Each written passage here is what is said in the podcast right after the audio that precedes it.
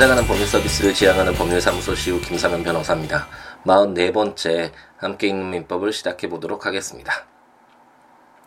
어, 또 오랜만에 새벽에 일어나서 새벽 2시 방송을 하고 있는데요.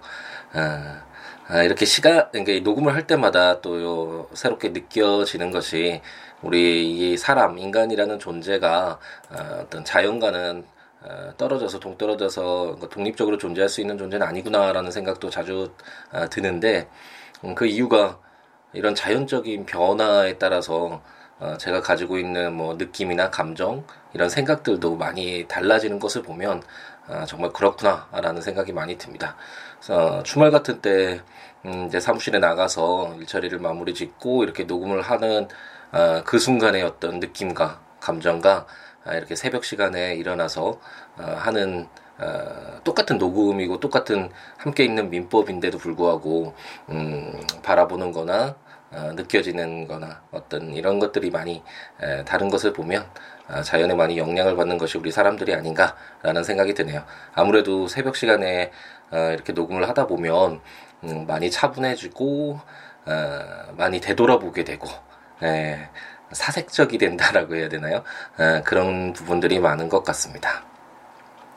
음, 요즘에, 어, 이제 아들의 유치원을 이제 데려다주고 픽업하는 그런 역할을 하다 보니 아들과 대화하는 시간이 예, 많아졌는데 며칠 전에 이제 아들이 이렇게 묻더라고요. 아빠, 사람이 돌아가시면 하늘나라에 가게 돼?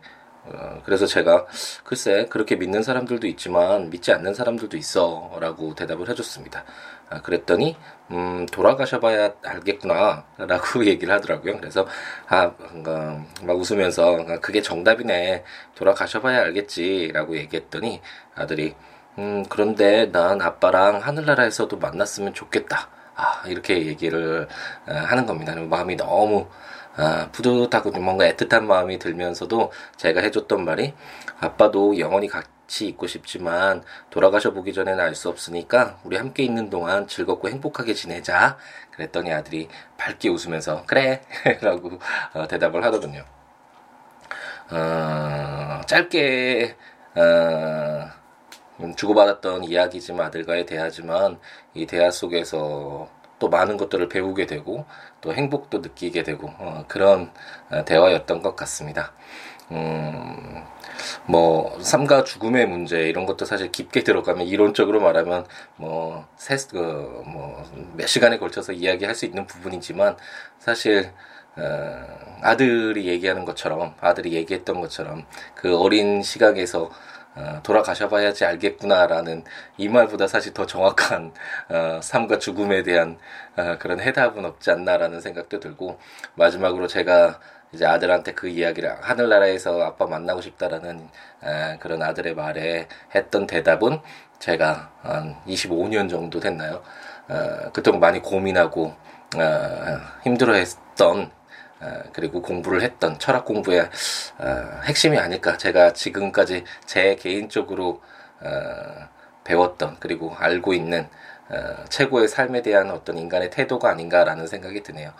알 수 없으니까 그 이유는 알 수 없으니까 지금 현재 내가 속해 있는 지금 이 순간 충실히 하면서 즐겁고 행복하게 사랑하는 사람들과 살아가고 열심히 순간순간 채워가는 것이 바로 어떤 인간의 어, 삶이고 의무고 그것이 행복이 아닌가라는 생각이 들어봅니다. 네, 또 2시 방송이다 보니 어, 또 어, 이, 이야기가 처음 시작하는 이야기가 많이 길어졌는데 이제 함께 있는 민법 한번 어, 같이 읽어보도록 하겠습니다. 음, 이제 저희가 어, 민법 총칙을 마무리 짓고 어, 이제 물건에 들어왔습니다. 물건에 들어와서 물건에 전반적으로 공통적으로 적용되는 총칙을 한번 읽어보았고 이제 기본적인 물건들로서 점유권을 모두 다 읽어보았고 점유권이란 어, 그 물건을 사실상 지배할 수 있는 권리라고 말씀드렸죠. 그래서 예를 들어서 뭐 시계를 내가 차고 있다라는 이런 것들이 점유라고 할 수 있는데 이렇게 시계를 차고 있으면 이 차고 있는 이 어, 상황을 상황을 존중을 해줘야 되잖아요. 내가 시계를 차고 있다라는 것을 보면 어, 내가 이 시계를 적법하게 점유하고 있는 것이구나.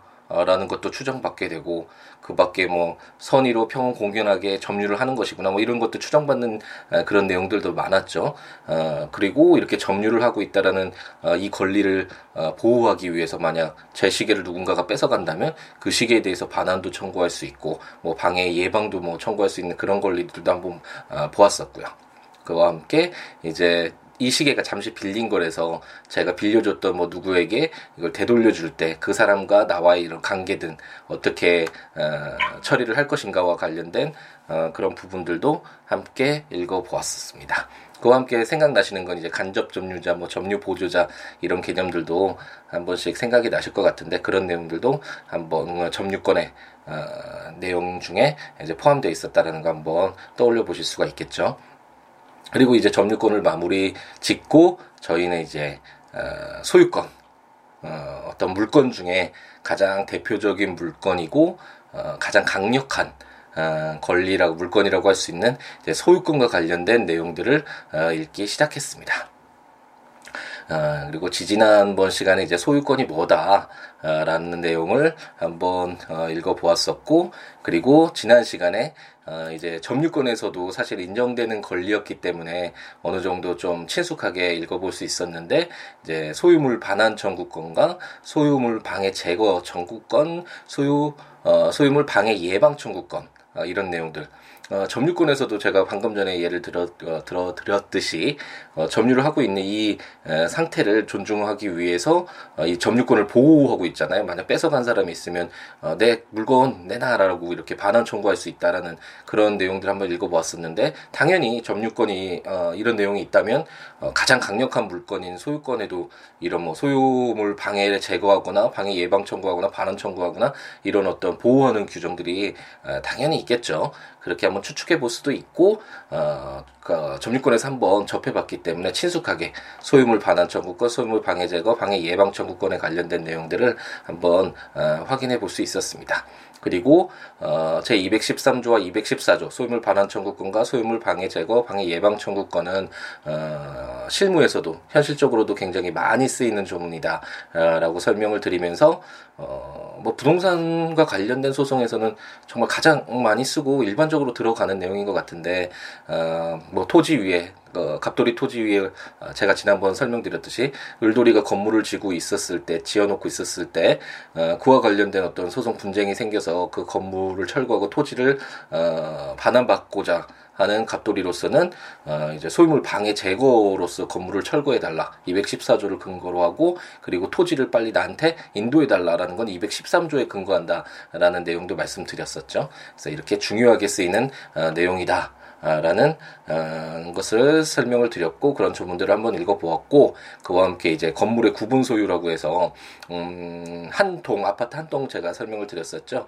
원칙적으로 하나의 물건이라고 볼 수 있지만 아, 그 음, 하나의 물건이라고 볼 수 있겠지만 각각 구분해서 어, 소유권을 인정할 만한 그런 사정이 있잖아요. 집합 건물의 경우에는 어, 뭐 110동이 하나의 어, 동이라고 하더라도 101호, 102호, 103호 이런 어, 사람들이 각각의 그 공간을 전유하고 있기 때문에 개인적으로 독립적으로 어, 하고 있기 때문에 그 개별적으로 구분 소유가 인정된다라는 점 그리고 이 구분 소유와 관련돼서 법률 관계를 어떻게 처리할 것인가 와 관련된 규정들이 215조에 규정되어 있긴 하지만 아, 실질적으로는 지금 집합 건물의 관리 및 어, 처리에 관한 법률인가요? 그 법률이 어, 지금 제정되어 있기 때문에 어, 어, 지금 실질적으로는 이제 집합 건물의 소유 및 관리에 관한 법률이군요. 소유 및 관리에 관한 법률이 어, 이제 적용된다. 집합 건물과 관련돼선 어, 그런 내용도 설명을 드렸습니다. 그럼 이제 오늘부터 제 216조부터 244조까지 굉장히 많은 조문인데 어, 이제 상린관계라는 어, 제목으로 교과서에는 주로 나와 있는 어, 그런 내용들을 한번 읽어볼 겁니다. 그럼 상린관계가 뭐냐라고 한번 생각을 해본다면 어, 제가 토지와 관련돼서 이제 토지 소유권의 범위와 관련된 규정들 한번 읽어봤을 때 토지라는 것이 이제 동산처럼 이렇게 좀 어, 명확하게 이렇게 특정되고 어떤 범위가 정해져 있는 것이 아니라 뭐 상하 문제도 있고 어 그 구획별로 이렇게 인위적으로 나눴기 때문에 뭐 토지가 갑토지, 을토지 이렇게 병토지 이렇게 딱딱 나눠진 건 아니잖아요 자연적으로 우리가 필요성에 의해서 인위적으로 아, 이렇게 나누게 되는데 그렇기 때문에 음, 토지의 경우에는 분쟁의 가능성이 상당히 많습니다. 왜냐하면 갑돌이 토지는 뭐 여기까지인데 을돌이 토지는 을돌이 토지가 바로 그 갑돌이 토지와 경계선에 같이 접하고 있다라고 한번 가정을 해보죠.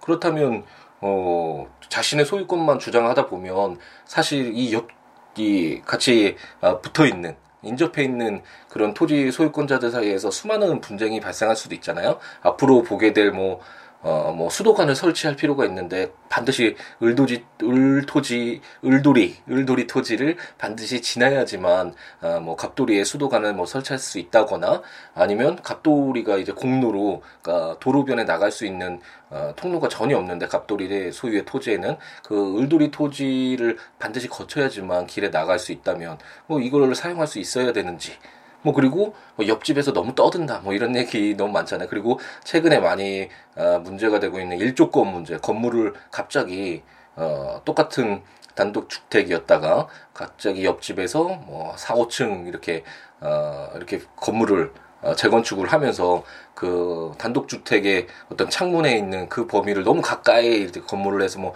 일, 앞 태양이 들어오는 일조권을 방해한다라든지 어, 많이 이제 문제가 되고 소송에서도 제가 지금 현재 하고 있는 사건 중에 그런 일조권 침해에 대한 음, 손해배상 청구 사건도 있긴 하지만 어쨌든 어, 이렇게 어, 주의 인접한 토지 소유자들, 뭐 나중에는 소유자뿐만 아니라 사용자와도 마찬가지지만 저희가 이, 이 조문을 읽을 때는 이제 소유권과 관련된 부분에서 나오고 있잖아요. 그렇기 때문에 어, 소유권자로 생각을 하고 어, 이제 읽어 나갈 텐데 어, 인접 토지의 소유권자들 사이에서는 수많은 분쟁이 발생할 여지가 많겠죠. 그렇기 때문에 어, 이들 간의 관계를 어떻게 처리를 하고 원만하게 사회 질서를 유지할 수 있을 것인가? 그와 관련된 규정들이 바로 바로 어, 상린관계 216조부터 244조까지의 어, 내용이다라고 생각하시고 한번 함께 읽으면 될 것 같습니다. 그런데 제가 이제 뭐 어, 개인적으로 사실 공부를 처음 시작할 때 가장 하기 싫었던 부분인 것 같습니다. 어, 그때는 법조문뿐만 아니라 모든 교과서가 거의 한자로 쓰여 있었기 때문에 이 상린관계 이제 이제 차차 읽어보겠지만 이 단어도 도대체 무엇을 의미하는지 알 수가 없고 항상 우편을 찾아봐야 되고 우편을 찾아서 한글로 해석을 해도 이게 어떤 내용인지 아, 잘 모르겠는 그리고 뭐 어떤 이론적으로 막 깊이가 있는 그런 내용은 아니고 아 그렇구나라고 이해할 수 있지만 왠지 그냥 읽기가 그렇게 좀 꺼려지는 뭐 그래서 상당히 공부하기가 어려웠던 그런 내용들인데 저희는 뭐 항상 말씀드리지만 함께 있는 민법은 뭐 시험이나 뭐 이런 것들을 준비하기 위해서 깊게 예, 공부하기보다는 법률과 친숙해져서 아 이런 것이 있구나라는 정도로 어, 이해하고 넘어가는 어, 그런 과정이기 때문에 어, 간단하게 이렇게 읽어나가면서 상식적인 선에서 한번 어, 함께 읽어나가는 것으로 하도록 하겠습니다. 그럼 제 216조부터 들어갈 텐데 제 216조는 인지사용 청구권이라는 내용으로 제 1항은 토지 소유자는 경계나 그 근방에서 담 또는 건물을 축조하거나 수선하기 위하여 필요한 범위 내에서 이웃 토지의 사용을 청구할 수 있다. 그러나 이웃 사람의 승낙이 없으면 그 주거에 들어가지 못한다. 제2항 전항의 경우에 이웃 사람이 손해를 받은 때에는 보상을 청구할 수 있다. 라고 생, 아, 규정되어 있습니다. 어, 뭐 상식적으로 한번 읽어보면 되실 것 같은데 어, 이제 토지 소유자가 이제 건물을 수선하는 등의 필요가 있을 경우에 어, 이웃 사람의 승낙받아서 이웃 토지 사용할 수 있다. 어, 뭐 상식적인 범위에서 우리가 이해할 수 있는 규정이잖아요. 그리고 만약 토지 소유자가 이제 이웃 사람 토지 사용하면서 이웃 사람에게 손해를 입힌 경우에는 이 보상을 해줘야 된다. 아, 뭐 어, 특별히 그렇게 어려운 점 없이 어, 그렇구나 당연히 그래야 되겠구나라고 이해하고 넘어갈 수 있는 어, 그런 규정이라고 한번 보시면 될 것 같습니다. 어, 이 내용이 인지사용 청구권부터 이제 음, 인접해 있는 토지 소유권자들 사이에서의 그런 관계를 규정하고 있고 첫 번째로 나왔던 인지사용 청구권 이것은 어, 토지 소유자가 어, 뭐 이제 담 또는 건물 축조하거나 수선하기 위해서 필요한 경우에 이웃 토지 어, 승낙을 받아서 좀 사용할 수 있다. 그런데 만약 손해 발생하면 손해를 보상을 어, 해줘야 된다. 아, 이런 정도로 이해하고 넘어가도록 하겠습니다. 그럼 제 217조는 매연 등에 의한 인지에 대한 방해 금지라는 제목으로 제 1항 토지 소유자는 매연, 열기체, 액체, 음향, 진동, 기타 이에 유사한 것으로 이웃 토지의 사용을 방해하거나 이웃 거주자의 생활에 고통을 주지 아니하도록 적당한 조처를 할 의무가 있다. 제2항 이웃 거주자는 전항의 사태가 이웃 토지의 통상의 용도에 적당한 것인 때에는 이를 인용할 의무가 있다라고 규정하고 있습니다. 어, 제가 어, 방금 전에 설명을 어, 예를 들어드렸던 뭐 일조권 침해도 사실 어, 이와 좀 유사한 내용이라고 할 수 있는데 어, 만약 옆에 있는 어, 이웃집에서 뭐 매연을 내거나 아니면 뭐 너무 소리를 크게 하거나 진동을 하거나 액체 막 더러운 오염된 물질을 뭐 내, 내보내거나 뭐 이런 식으로 해서 어 막 만약 생활에 방해를 준다면 어 그 사람으로서는 이에 대한 어떤 어, 책임을 물을 필요가 있겠죠. 어, 그런 내용들을 어, 210조에서 17조에서 규정하고 있다라고 생각하시면 될 것 같고 그렇기 때문에 만약 어, 이웃 토지의 사용을 방해하거나 이웃 거주자의 생활에 고통을 어, 주지 않도록 적당한 조처를 해야 될 의무를 이제 규정하고 있다라고 생각하시면 될 것 같고 217조에서 이제 중요한 내용은 음 어, 이웃 거주자는 전항의 사태가 이웃 토지의 통상의 용도에 적당한 것인 때에는 이를 인용할 의무가 있다. 이 어, 조항인데 제 2항인데 이것을 이제 수인 한도라고 이제 참을 수 있는 한도라는 개념으로 어, 쓰이는 것이고 어, 어떤 방해가 일어났는지에 대한 어, 판단의 어떤 기준이다라고 법원이 이제 문제가 돼서 법원에서 이제 판단을 할때 어, 가장 기준이 되는 어, 그 핵심 어, 내용이 바로 수인 한도론이라고 하죠. 어, 이것이다라고 생각하시면 될 것 같고 어, 이 수인 한도가 뭐냐 그러면 어, 제 2항에서 어, 규정한 그대로라고 할 수 있습니다. 어, 이웃 토지의 통상의 용도에 적당한 것인지, 그래서 이것을 어, 인용할 어, 의무가 있는지, 그러니까 어, 어쨌든 참을만 한 건지, 이것이 바로 어, 어떤 판단 기준, 어떤 방해가 있었는지 없었는지에 대한 판단 기준이다라고 생각하시면 될 것 같습니다. 따라서 뭐 예를 들어 보면 이제 갑돌이가 소음으로 어 을돌이 어떤 을돌이가 생활하는데 굉장히 큰 방해를 주고 있다라고 한번 가정을 해보죠. 그런데 그 소음이 뭐 계속되고 뭐 이런 것이 아니라 어, 갑돌이 생일 맞이해서 일시적으로 행해지는 것이고 어, 이미 물돌이에게는 이제 소음이 한 한 두세 시간 이렇게 발생할 것이다. 뭐 이래서 양해를 이미 구했다. 뭐 이런 등의 행위가 있었다라고 해보죠. 그렇다면 이런 소음은 이제 을돌이가 참아야 되는 이제 범위 수 범위라고 할수 있잖아요. 이런 것들을 바로 수인 한도 내에 있다. 뭐 이렇게 얘기를 하는데 이처럼 제 217조는 음, 어, 매연 등 아까 말씀드렸던 매연, 열기체, 액체, 음향, 진동, 기타 이에 유사한 것 어쨌든 어, 나쁜 것으로 어, 이웃 토지의 어떤 사용을 방해를 하지 않도록 이렇게 어, 적당한 조치를 취해야 할 의무를 규정하고 있고 제 2항에서 이제 수인 한도로 만약 그것이 통상의 용도에 적당한 것일 때는 참을만 한 것일 때에는 이를 어, 인용해야 된다, 참아야 된다라는 그런 중요한 내용을 좀 담고 있다. 라고 생각하시면 될 것 같습니다. 그러면 이제 오늘의 마지막인 어, 제 218조 수도 등 시설권을 한번 읽어볼 텐데 제 1항은 토지 소유자는 타인의 토지를 통과하지 아니하면 필요한 수도, 소수관, 가스관, 전선 등을 시설할 수 없거나 과다한 비용을 요하는 경우에는 타인의 토지를 통과하여 이를 시설할 수 있다. 그러나 이로 인한 손해가 가장 적은 장소와 방법을 선택하여 이를 시설할 것이며 타 토지의 소유자의 요청에 의하여 손해를 보상하여야 한다. 제2항 전항에 의한 시설을 한 후 사정의 변경이 있는 때에는 타 토지의 소유자는 그 시설의 변경을 청구할 수 있다. 시설 변경의 비용은 토지 소유자가 부담한다. 라고 규정하고 있습니다. 굉장히 긴 조문인데 뭐 예를 들어서 제가 방금 전에 설명 예를 하나 들어드리긴 했지만 어쨌든 갑돌이가 자신 토지에 이제 수도관 설치해야 되는데 옆집에 살고 있는 을돌이 소유 토지를 이제 통해서만 어, 수도관을 설치할 수 있다라고 이렇게 가정을 해보죠. 그런데 만약 을돌이가 어, 자신의 소유권 방해받지 말아야 된다, 침해하지 말라 뭐 이런 식으로 주장해서 수도관을 설치하지 못하게 된다면 어, 그것은 굉장히 큰 어, 방해가 되겠죠. 어, 그렇기 때문에 이와 같은 경우에는 을돌이의 손해가 가장 적은 장소와 방법을 선택해서 을돌이 토지를 통과하여 설치할 수 있게 하는 것이 뭐 상식적으로도 어, 맞겠죠. 그리고 사회를 유지한다라는 것이 자기의 뭐 어, 욕심 이런 것만 충족 시킬 수는 없잖아요. 같이 더불어 살아가는 사회이기 때문에 당연히 상식적으로 생각해봐도 이런 상린관계에서 어, 당연히 이런 어, 을돌이 토지를 사용할 수 있게끔 해야 된다. 라고 어, 규정하고 있는 것이 뭐 좀 당연하다 어, 상식적인 내용을 담고 있다라고 생각하시면 될 것 같고 음, 이제 수도관 설치 이후에 어, 이제 뭐 울돌이 토지에 설치되어 있는 수도관을 이제 더 이상 사용할 필요가 없게 되는 등의 어떤 사정 변경이 발생할 수 있잖아요. 그런 경우에는 이제 을돌이가 갑돌이에게 수도관 시설의 변경을 청구할 수 있고 이제 그 비용 갑돌이 네가 부담해라라고 할 수 있다라는 내용이 제 2항에 규정되어 있습니다.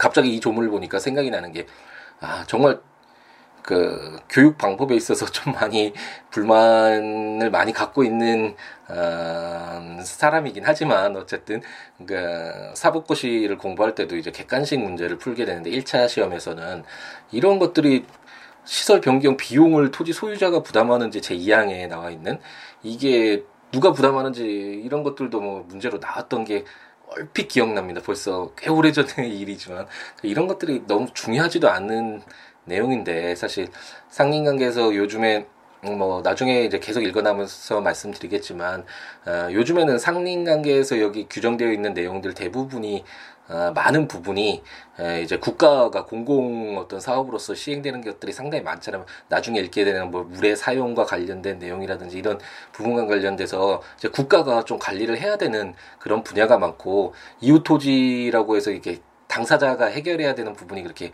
크지 않잖아요. 그래서 그렇다면 음 그냥 자연스럽게 이런 내용이 있다라는 정도로만 아, 보고 넘어가면 좋을 것 같은데 또 어쨌든 시험 문제를 내고 그걸 맞춰야 되고 또 성적을 갈라야 되기 때문에 이런 내용들도 문제로 나왔던 게 얼핏 갑자기 떠올라서 이런 또 불만을 한번 토로해 봤습니다.